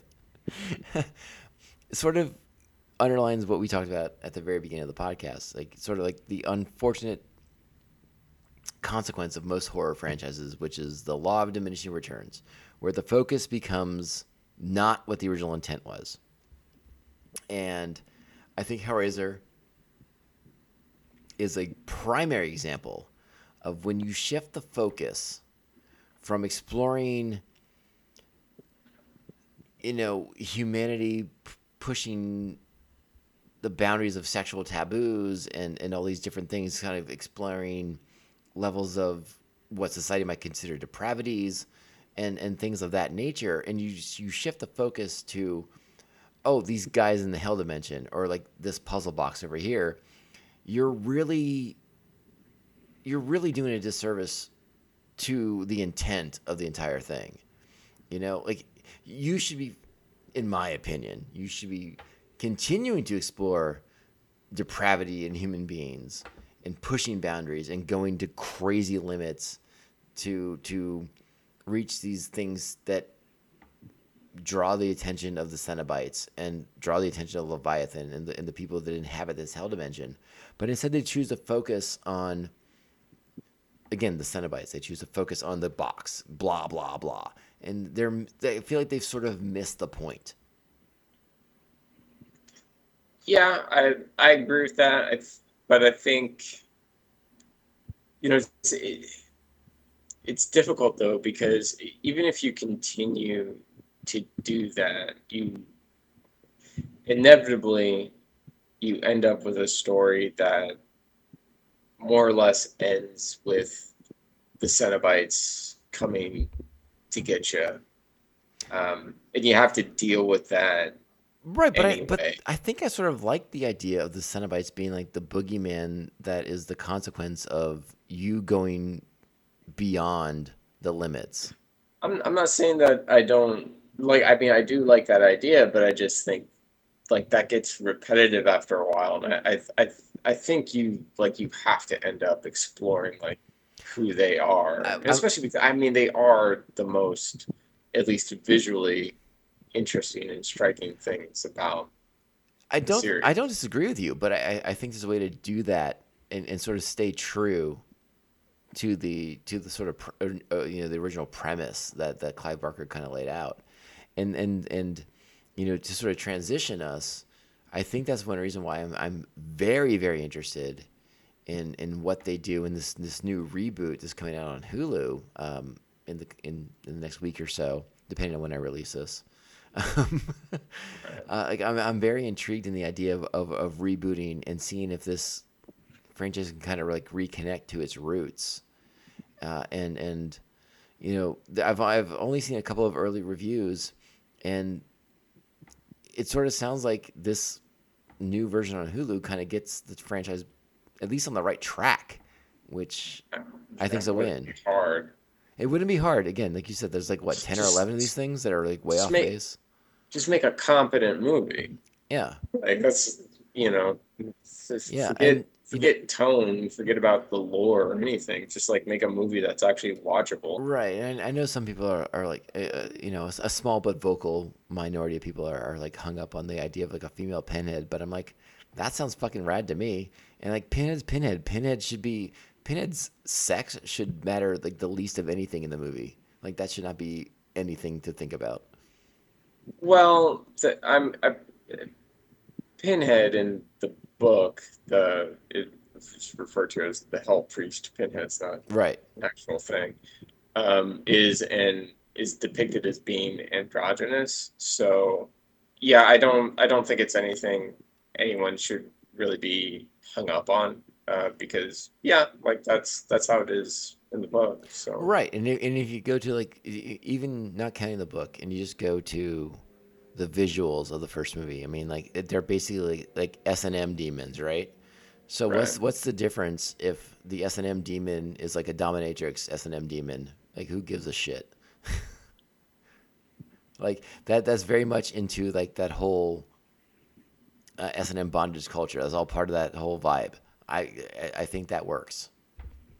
Yeah, I'm, you know, but I, you know, the the people who are arguing against it are, I, I don't think they're not arguing against it from a story standpoint. They're arguing against it from a more political standpoint. or just even like the, like a whole optics thing because they're like, oh, this is we're we're gender bending because it's the thing to do, and I'm like, they're gender bending because like who gives a shit? Like it's it should be an ambiguous kind of character. It's the actions of that character that speak more than his gender. And like you said, I mean, in the book, he's sort of a, again, these are demons. Like their gender is sort of secondary to their actions, right? Yeah, by and large. And and again, we're uh, we're also exploring. You know, we, we sort of we didn't highlight it as much as I as I initially intended to, but you know, I mean, the first Hellraiser movie is is all about sadomasochism, and if we're gonna go back into that element of things, I'm all for it. Like like let's make me uncomfortable. I am not a S and M guy. I am not a bondage guy. Make me squirm in my fucking seat. I mean, it it will be very interesting to see because, um, like I, f- I feel like the S and M stuff is, you know, in the original film. Yeah, but like I said, like like it's pretty vanilla, and But it's present. so I, I'm I'm I'm I'm I'm curious to see how far they go with it Sure. in this one. Um, but it's also like, you know, I found my again watching these movies again, like I, I like I want, I guess I, I want to see more of what the Cenobites do hmm to people, uh, because it, it it like it talks about all of this, you know, pain and pleasure and uh, you know sexuality and stuff like that. But at the end of the day, it really just seems like the Cenobites just kind of show up and pull you apart, and there's nothing really particularly sexual about that. So I'd Right, but I mean, I- I'd I- like to see them do some really crazy creative but it- stuff with but this. is that because like you can't relate to that whole sort of taboo sexualism of, of, of getting sexual gratification through pain? Mm. you, you shrugged. Just for anyone who can't see the audio, the video of this, Mark shrugged. like, no, I don't. I don't think that. Again, it, it for for me. I mean, just my, my own personal per, point of view on this is, is like I can't relate to any of this stuff. So like I don't, you know, the idea of, of getting sexual gratification through getting my nipples twisted in, in a thousand directions does not sound fun to me. But uh, you know, But, to, but, that, to each that's their the, own. But but see that that's but that's the thing. Like you're offering that as as an example, right? I mean, I mean, obviously, you know, we've seen that in you know other movies and and things like that. But you you at least like understand it conceptually enough to to talk about it. And what I'm saying is is that these this batch, but like they don't even do that. It's just like you know, the Cenobites show up and then they just start peeling your flesh or something like that. You Again, know? I, I feel like eventually it would lead to that, but I want to see some other things. You know, you're saying these things, and I see you now, and you're wearing uh, nipple clamps. So I don't believe anything you're saying anymore. You've lost the- all credibility on this podcast. How so? I would say that m- makes what I'm saying more credible for this. Apparently, I can go and, f- and like fillet you, and like you'll be okay with it. I didn't say I'd be okay with it. I don't know where you're getting that from. You'll be like, oh, it feels good. Yeah. Deeper. you sick bastard. No.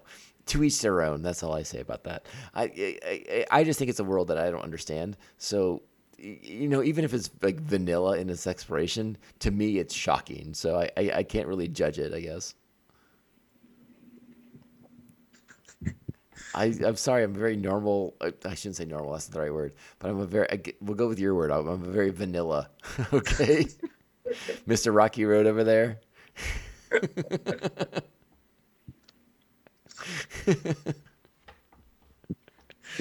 you know, make, maybe you can put some some uh, some uh, you know some some uh, chocolate syrup on me, but that's about it. You know, that's about. I'm still That's vanilla at the core. Gross. That's gross. No, I I meant for your van- your ice cream metaphor, not Oh. like literally.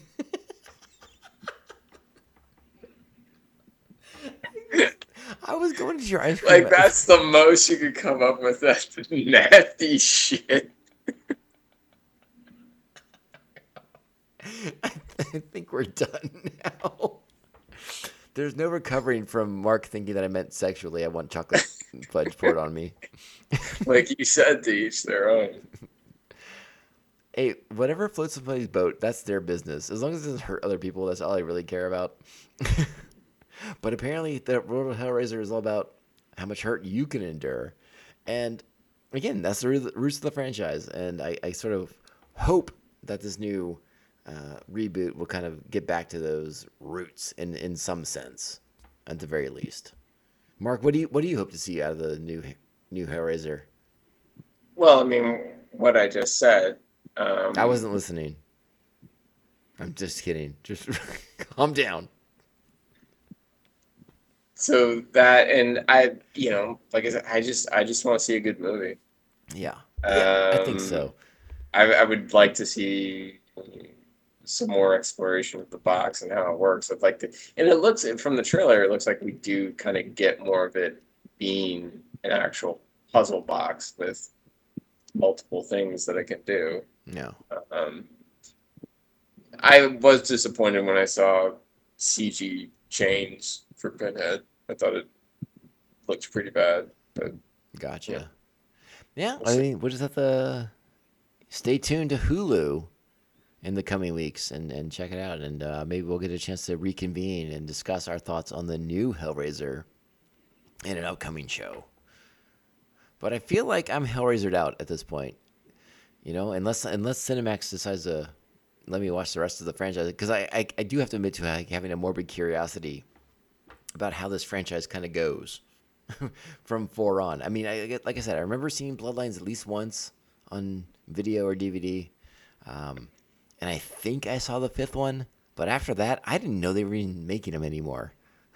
I had no no idea. Yeah.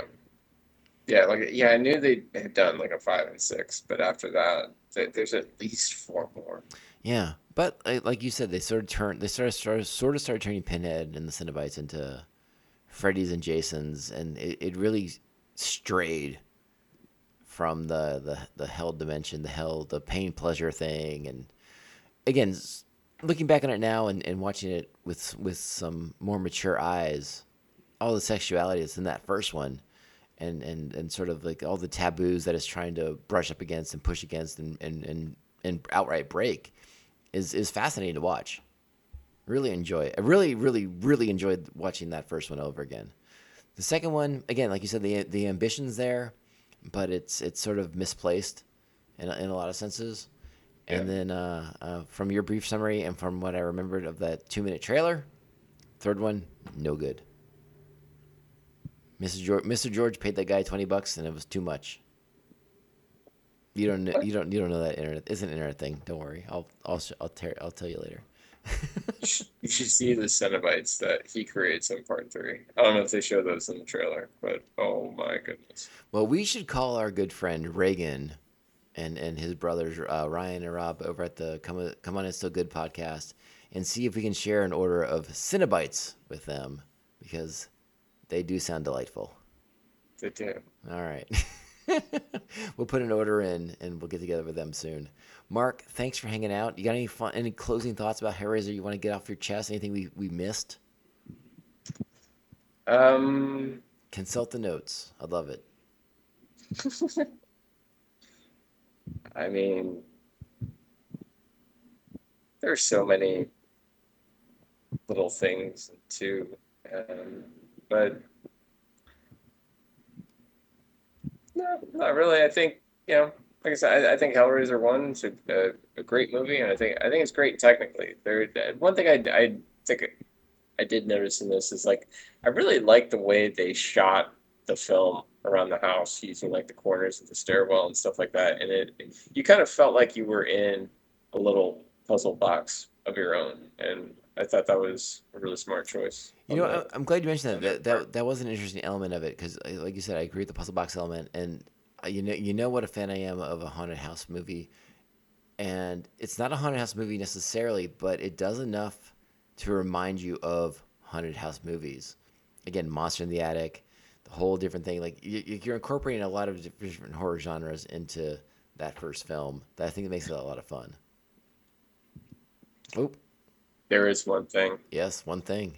One thing in part one that has kind of always annoyed me, uh, would at, at the beginning of the film, the when the Cenobites kill Frank, they they take the the lament configuration with them, and somehow when Frank comes back, he has the box. I'm just like, how did he get that? He stole it when he was in hell, and he somehow brought it back with him. That's sort of where my head's at, but I mean that that's a detail that I missed as well, so I couldn't. And that that that actually brings me to another thing, which is I really didn't like it into when they were just like, no, there's more than one puzzle box because because yeah, Channard. had all those ones in his Yeah. in his study, yeah, and he was collecting them. Yeah, Yeah. I, I, I'm, I'm with I don't you. know what's up with that. What Again, I needed to watch part four, Origin of the Box. Well, apparently it's the origin of the boxes, or are those other ones Maybe. fakes? They're they're fake. Who knows? I guess he picked the right one to give Puzzle Girl in part two. Then Yeah. um, Anyway, yeah. that's that. Hellraiser. It's you know, it's it's a it's a franchise, and it started great. It's not anymore. Oh, how the mighty have fallen. Uh, Mark, if there's one show out there you're watching, what do you recommend right now? Currently, you're currently checking out that's new on the airwaves. Am I watching anything? Well, you, I you just what you just told me about Cobra Kai, so I thought you. Might Oh, okay. Yeah, Cobra Kai season five. It was fun. there you go. Thank you so much. Yeah. Jesus Christ, pulling fucking teeth with this guy. You said that I'm watching. I finished watching it. I'm not watching it anymore.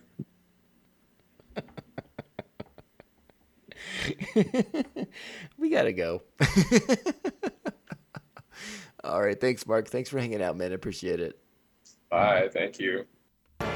Jesus wept. There you have it, my friends. That is our Hellraiser 1 and Hellbound Hellraiser 2 conversation for the Halloween season. But this is just to wet your whistle because we have another Halloween episode coming your way very, very soon. Uh, in case you're new to the podcast and are a little unfamiliar with our current format, uh, the Patreons get the shows first. So they've gotten a, a, a second double feature featuring uh, the Hulu uh, reboot, re-sequelization of Hellraiser, and we discuss Halloween Ends as well. Uh, that'll be an episode that'll be available on this feed here in a week or so. Uh, so stay tuned for that. As you know, we'll let Halloween kind of linger in, into into November because, well, that's what we do here. We, we we set our own rules. You know, we're not beholden to anything. We do what we want on our podcast. That's why it has my name on it because I do what I want. Just kidding. It just kind of works out that way. But stay tuned. I hope you enjoyed this conversation. Hope you come back for uh, the Hellraiser Hulu version, reboot, whatever you want to call it, and the concluding uh, act in, in David Gordon Green's Halloween trilogy, Halloween Ends. We'll be back with that one very, very soon. Another reminder that we are still on social media, so please reach out, follow us uh, on Instagram and Twitter. It's at Tomcast Podcast on Instagram and Twitter. And you can email the show, tomcastpopcast at gmail.com. Another reminder that I truly would love to hear from y'all. So, to truly, truly appreciate that. If you want to uh, support the show with some sweet, sweet, sweet five star reviews, we are truly appreciative of the people who take the time to do that. And, and they still mean a lot to us. Like I said, the show doesn't come out with the regularity that it used to. Uh, but all those five star reviews that you take the time to write, they still uh, help a lot and they mean the world to me. So thank you, thank you, thank you. Uh, if you're not already and you want to become a Patreon, it, you're going to go to uh, a, a, a Patreon page called Mandovision. It's patreon.com forward slash Mandovision. It's the Star Wars podcast that I do. And that is what gives you access to these sweet, sweet, sweet Tomcast podcast episodes weeks before other kind souls get them. Um, and there's a great group of people over there to hang out with too. It's a fun time. At least we try to make it the so. So thank you so much for taking the time, tuning in, and listening. Hope you have a great Halloween weekend. Have fun, stay safe, and uh, uh, you know scare the crap out of people when humanly possible. It's always a good time as long as nobody gets hurt. If they wet their pants a little bit, that's fine, as long as nobody gets hurt. And I, I guess I have to include psychological and trauma, traumatic damage that you could inflict on someone. but anyways, all right, we'll get out of here. We'll be back very, very soon. Ciao, babes. We have such sights to show you.